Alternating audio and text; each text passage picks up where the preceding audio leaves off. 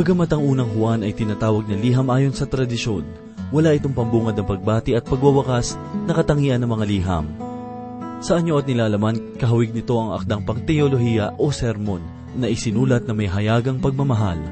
Ang katotohanan ito ay matatagpuan natin sa pangbungad na bahagi ng unang Juan at ito po ang mensaheng ating pagbubulay-bulayan sa oras na ito dito lamang po sa ating programa. Ang Paglalakbay. Bakit labis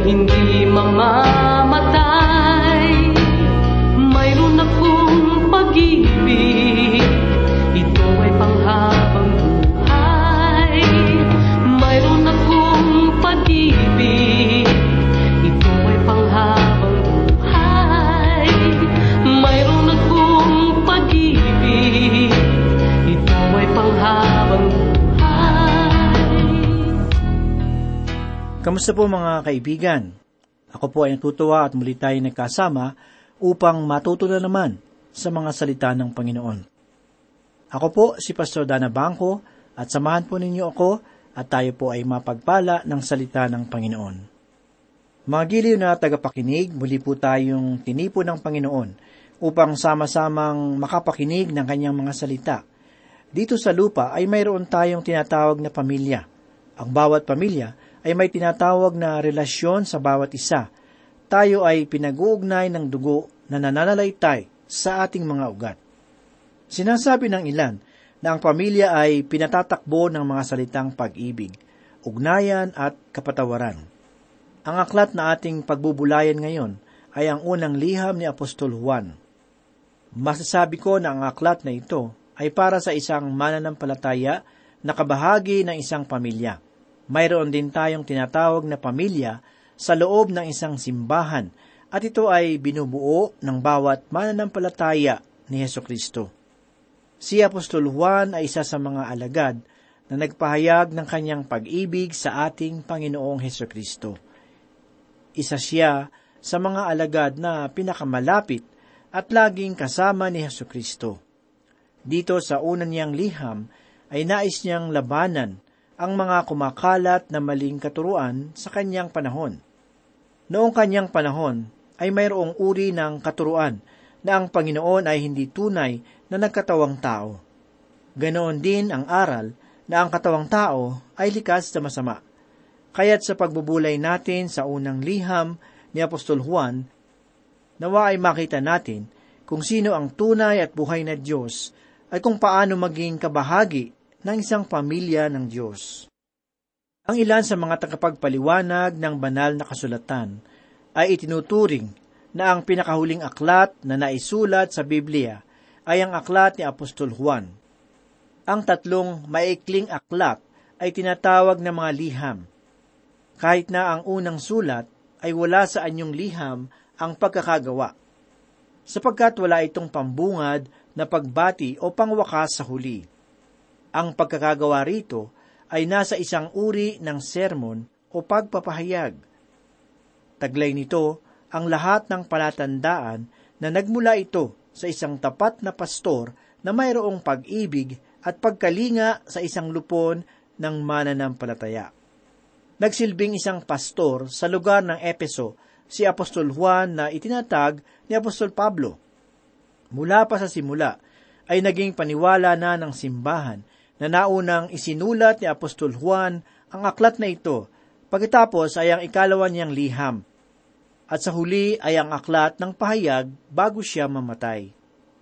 Kung gayon, isinulat niya ang kanyang liham matapos siyang mabilanggo sa isla ng Patmos. Pumapatak ito sa ika-isang daang taon matapos ang kamatayan ni Heso Kristo. Namatay at inilibing si Apostol Juan sa bayan ng Epeso. Ang basilika ni Apostol Juan ay itinayo sa ibabaw ng kanyang libingan ng mga Justinian noong ikalimang siglo. Upang maunawaan natin ang unang sulat ni Apostol Juan, ay kailangan na magkaroon tayo ng kaalaman tungkol sa bayan ng Epeso sa pasimula ng ikalawang siglo. Maihahambing ito sa kapaligiran na ating ginagalawan ngayon. Mayroong apat na mahalagang bagay na nangingibabaw sa bayan ng Efeso at sa buong imperyo ng Roma na dapat nating maunawaan. Una, ay mayroong madaling pagkakakilala sa Kristyanismo o sa grupo ng mga mananampalataya. Karamihan sa mga mananampalataya roon ay mga anak at apo ng mga unang mananampalataya. Ang bago at makaninang naningning ng Kristyanismong pananampalataya ay naging malabo. Pumusyaw ang pagiging bago nito.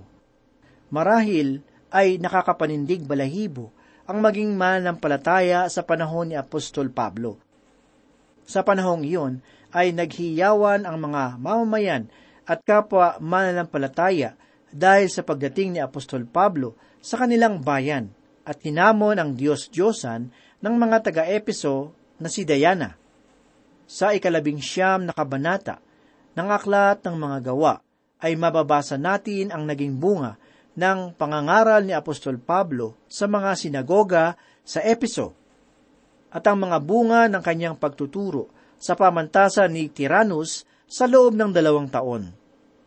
Napakaalab ng kanilang pag-ibig at kasipagan para kay Heso Kristo ng mga panahong iyon.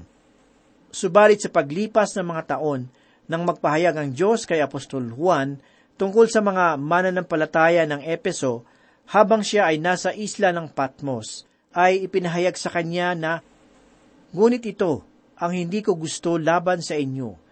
Iniwan mo ang inyong unang pag-ibig. Ito ang matagal nang ibinigay na babala ni Heso Kristo na matatagpuan sa ikadalawamput apat na kabanata ng Mateo talata ikalabing dalawa na nagsabi, Dahil sa paglaganap ng kasamaan, ang pag-ibig ng marami ay lalamig. Mga kaibigan, ang katapatan at pag-ibig ng mga mananampalataya sa Epeso para kay Heso Kristo ay nanlamig. Ang ikalawang bagay naman na nangingibabaw sa panahong iyon ay ang mataas na pamantayan ng mga mananampalataya kung bakit sila naiiba. Ang anak at apo ng mga unang mananampalataya ay ayaw na maging iba o magbago ang mga mananampalataya ay tinatawag na banal o sa salitang Griego ay tinatawag na hagios. Ang ibig sabihin ng salitang ito ay ibinukod para sa gawain ng Diyos. Ang mga kagamitan sa loob ng templo, tulad ng mga sisidlan, ay tinatawag din na banal. Ang templo ay hagios, ang sabat ay hagios. Kaya't ang mga mananampalataya ay kinakailangan din na tawaging hagiyos, na iiba at ibinukod para sa gawain ng Diyos. Subalit ang mga mananampalataya ay naging tulad ng isang laruang di makina na iisa lamang ang alam na galaw.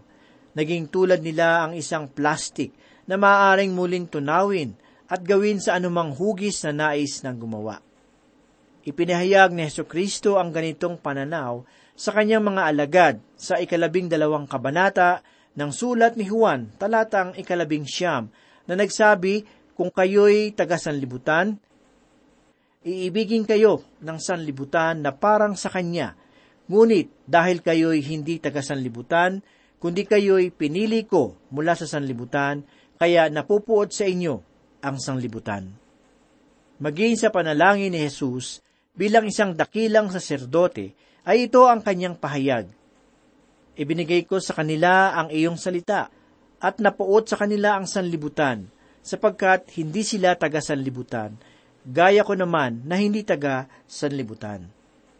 Mga giliw na tagapakinig, nagkaroon ng paglabag sa mga pamantayan ng pag-uugali sa mga unang mananampalataya noon, at tinanggap naman nila ang mga pamantayan na ipinahayag ng sanlibutan. Sa ikatlo ay makikita natin na ang pag-uusig at pagpapahirap ay hindi suliranin ng mga mananampalataya ng mga panahong iyon.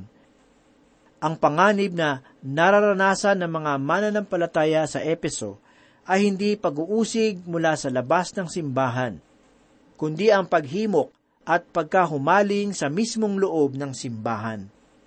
Nagbigay ng babala ang ating Panginoong Heso Kristo na mababasa sa ikadalawamput apat na kabanata ng Mateo talatang dalawampu at apat na nagpahayag sapagkat lilitaw ang mga bulaang Kristo at ang mga bulaang propeta at magpapakita ng mga dakilang tanda at mga kababalaghan, anupat ililigaw kung maaari pati ang mga hinirang. Maging si Apostol Pablo ay nagpaalala sa mga matanda ng simbahan sa ikadalawampung kabanata ng mga gawa, ikadalawamput siyam at ikatatlumpung talata alam ko na pag-alis ko ay papasok sa kalagitnaan ninyo ang mabamangis na asong gubat na walang patawad sa kawan. At lilitaw mula sa inyo na rin kasamahan ang mga taong magsasalita ng mga bagay na lihis upang akitin ang mga alagad na sumunod sa kanila. Ang Kristyanismo ay wala sa panganib ng pagkawasak. Ito ay nasa panganib ng pagbabago. Pinagtatangkaan itong paunlarin, bigyan ng kaalaman, at magpahayag ng mga katalinuhan ayon sa makabagong kaisipan. Ang pagpapahayag ng muling turo ang tunay na kaaway ng Kristyanismo, at ito ang ikaapat na bagay na nangingibabaw sa mga taga-Epeso sa kanilang panahon. Ang mga maling aral ang naging pundasyon o filosofiya ng Imperyong Roma makikita ang mga maling katuruan sa iba't ibang hugis o anyo. Gayunman, ay mayroon lamang isang pananaw na bumabalot sa kaisipang ito, na lahat ng bagay ay masama at tanging espiritu ang nagtataglay ng kabutihan. Lahat ng bagay sa sanlibutan ay tinuturing nilang masama. Kung gayon, ang katawan ng tao ay hinahamak ng mga tagapagturo ng kamalian. Pinangahawakan nila ang aral na ang nasa loob ng katawan na espiritu at inihahambing ang katawan na tulad ng isang maruming lupa at ang binhi naman ay walang iba kundi ang espiritu. Ang parehong kaisipan ay siya ring pinaniniwalaan ng makabagong pananaw na mayroong kaunting kabutihan sa bawat tao at ang munting kabutihan na iyon ang dapat palaguin. Nais ng bulaang mga tagapagturo na ang binhi espiritu ay dapat na linangin at subukang alisin ang kasamaan sa katawan. Mayroong dalawang matinding pamamaraan upang maabot ng mga epikureyo at estoiko ang kanilang mga plano o mithiin. Nakasalamuha ni Apostol Pablo ang dalawang grupo na ito sa ikalabing pitong kabanata ng aklat ng mga gawa sa ikalabing walong talata na nagsabi, Subalit, nakipagtalo sa kanya ang ilang pilosopong Epikureyo at Estoiko. Ano ba ang sinasabi sa atin ng nagmamarunong na iyan? Sabi ng ilan. Sabi naman ng iba, nangangaral yata tungkol sa ibang mga Diyos. Sinabi nila iyon dahil nangangaral si Pablo tungkol kay Jesus at sa muling pagkabuhay. Mga giliw na tagapakinig, ang estoiko ay mga alagad ni Zeno na siyang pundasyon ng kanilang mga kaisipan at paniniwala. Nagmula ang pangalan ng mga estoiko sa naipintang larawan ng isang balkonahe na makikita sa Atenas kung saan nangaral si Zeno. Sila ay mga panteista na naniniwala sa katuruan na ang isang tao na mayroong karunungan ay kailangang umiwas na madalas sa kanyang damdamin o emosyon. Hindi natitinag sa kagalakan o kapighatian at nagpapasakop sa batas ng kalikasan. Kanilang ipinamumuhay ang matinding pagdisiplina sa sarili. Nagmula naman ang pangalan ng mga Epikureyo mula kay Epicurus na nangaral sa Atenas. Tanggap sa kanilang paniniwala ang mga Diyos-Diyosan sa bundok ng Olympus. Higit nilang tinanggap ang pansarili nilang kalayawan kaysa sa pagsasaliksik sa tunay na kahulugan ng buhay. Sa pasimula ng kanilang nakagisnang kaisipan, ay naniniwala sila na kailangang punan ang pangangailangan ng kanilang isip. Subalit paglipas ng panahon, ay nagturo sila sa kanilang mga tagasunod na dapat punan ang pangangailangang pisikal o ng katawan. Ginawa nila ito upang hindi na sila gambalain pa ng kanilang mga tagasunod. Maraming pagkakaiba sa paniniwala at gawain ang estoiko at epikureyo, subalit pareho silang hindi tumatanggap sa pagiging mesayas ni Yesu Kristo. Marahil, habang isinusulat ni Apostol Juan ang kanyang unang liham, ay naaalala niya ang mga taong ito na matatagpuan sa ikalawang kabanata, talatang dalawampu at dalawa na nagsabi, Sino ang sinungaling, kundi ang nagkakaila na si Jesus ay siyang Kristo. Ito ang Antikristo, ang nagkakaila sa Ama at sa Anak. Hindi naniniwala sa pagkakatawang tao ng ating Panginoong Heso Kristo ang mga taong ito, sapagkat naniniwala sila na ang laman ng tao ay puno ng kasamaan Kaya't mariin na ipinapahayag ni Apostol Juan sa unang kabanata talatang ikalabing apat ang ganito, At naging tao ang salita at tumahang kasama namin, at nakita namin ang kanyang kaluwalhatian, kaluwalhatiang gaya ng satanging anak ng Ama, puspos ng biyaya at katotohanan. At maging sa ikaapat na kabanata ng unang Juan, sa ikalawa at ikatlong talata, ay ito ang pahayag ni Apostol Juan Dito'y nakikilala ninyo ang Espiritu ng Diyos. Ang bawat Espiritong nagpapahayag na si Yesu Kristo ay naparito sa laman ay sa Diyos. At ang bawat Espiritong hindi ipinapahayag si Jesus ay hindi sa Diyos. Ito ang Espiritu ng Antikristo na inyong narinig sa darating at ngayon nasa sanlibutan na. Ang maling paniniwala ng mga grupong ito ay nagpapahayag na imposibleng mangyari na nagkatawang tao si Yesu Kristo, sa dahilan na hindi maaaring ipagkasundo ng Diyos ang kanyang sarili sa anumang bagay na masama na tulad ng katawan ng isang tao.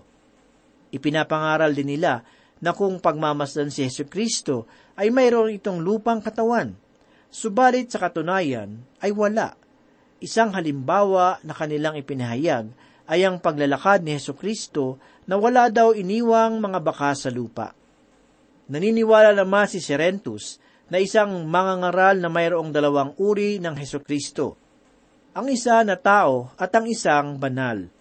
Ang kabanalan daw ni Heso Kristo ay napasa kanya nang bumaba ang banal na espiritu sa kanya na nasa anyo ng isang kalapati sa araw ng pagbabautismo sa kanya ni Juan Bautista.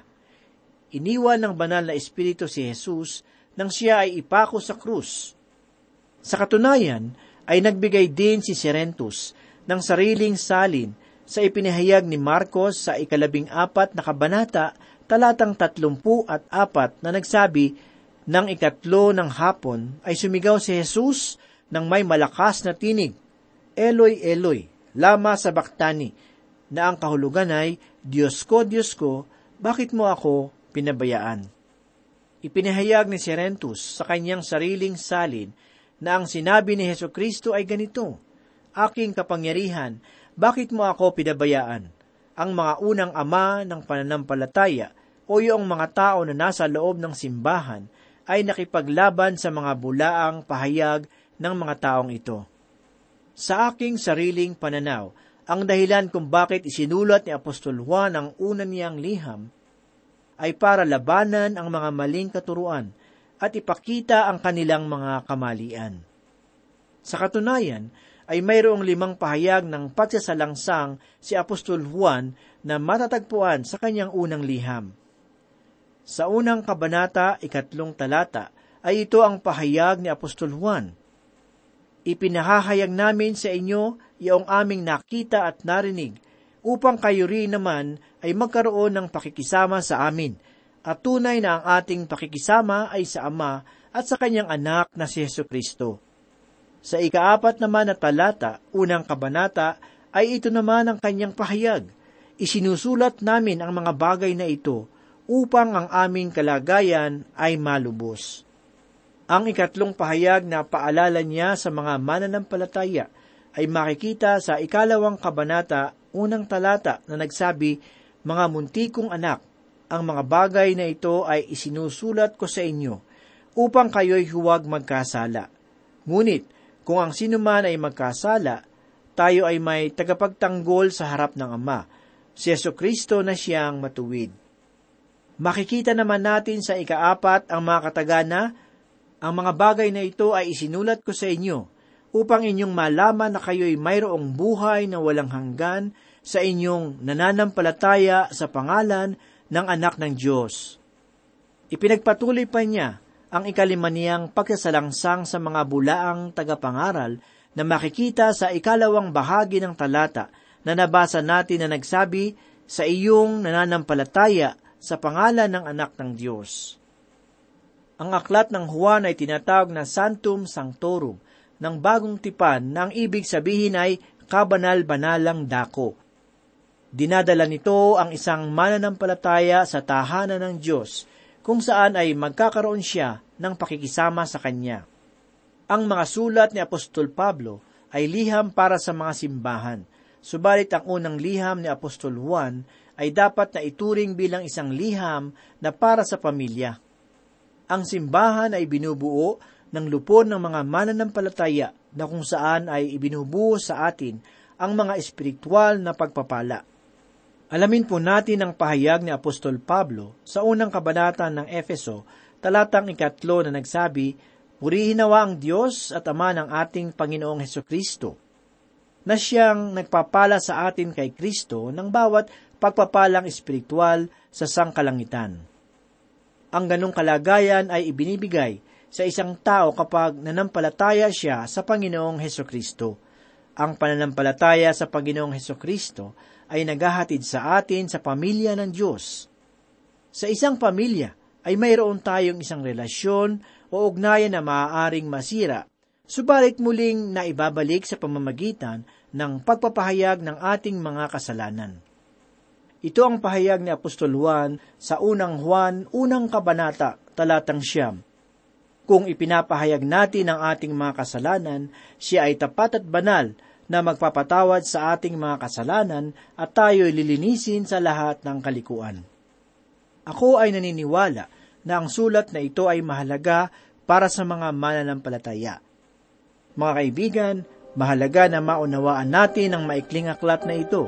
Kung nais mong maging kabahagi ng pamilya ng Diyos, ay kailangan na manampalataya ka sa Kanya at ipahayag sa Diyos ang lahat ng taglay mong kasalanan.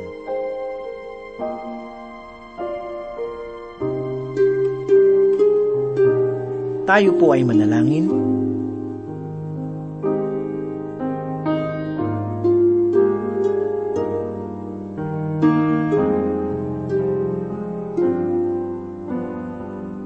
Muli kami po ay nagpapasalamat sa araw na ito Salamat Panginoon sa muling pagkakataon na ang iyong salita ay nagbigay ng kalakasan sa aming pananampalataya.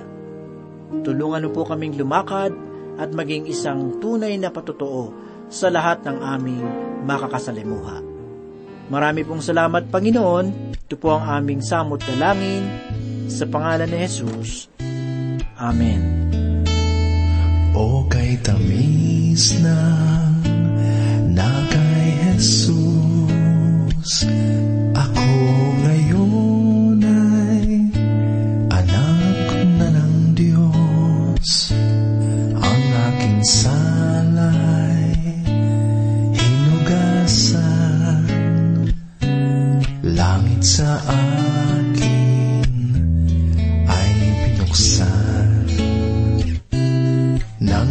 Jesus ay magpasakop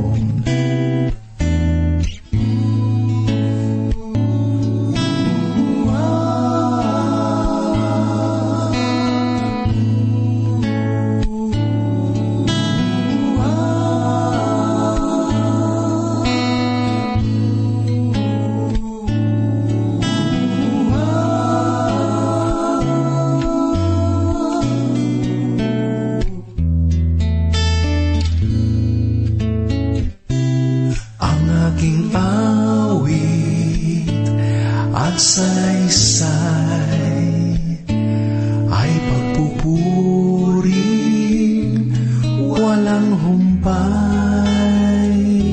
Si Yesu Kristo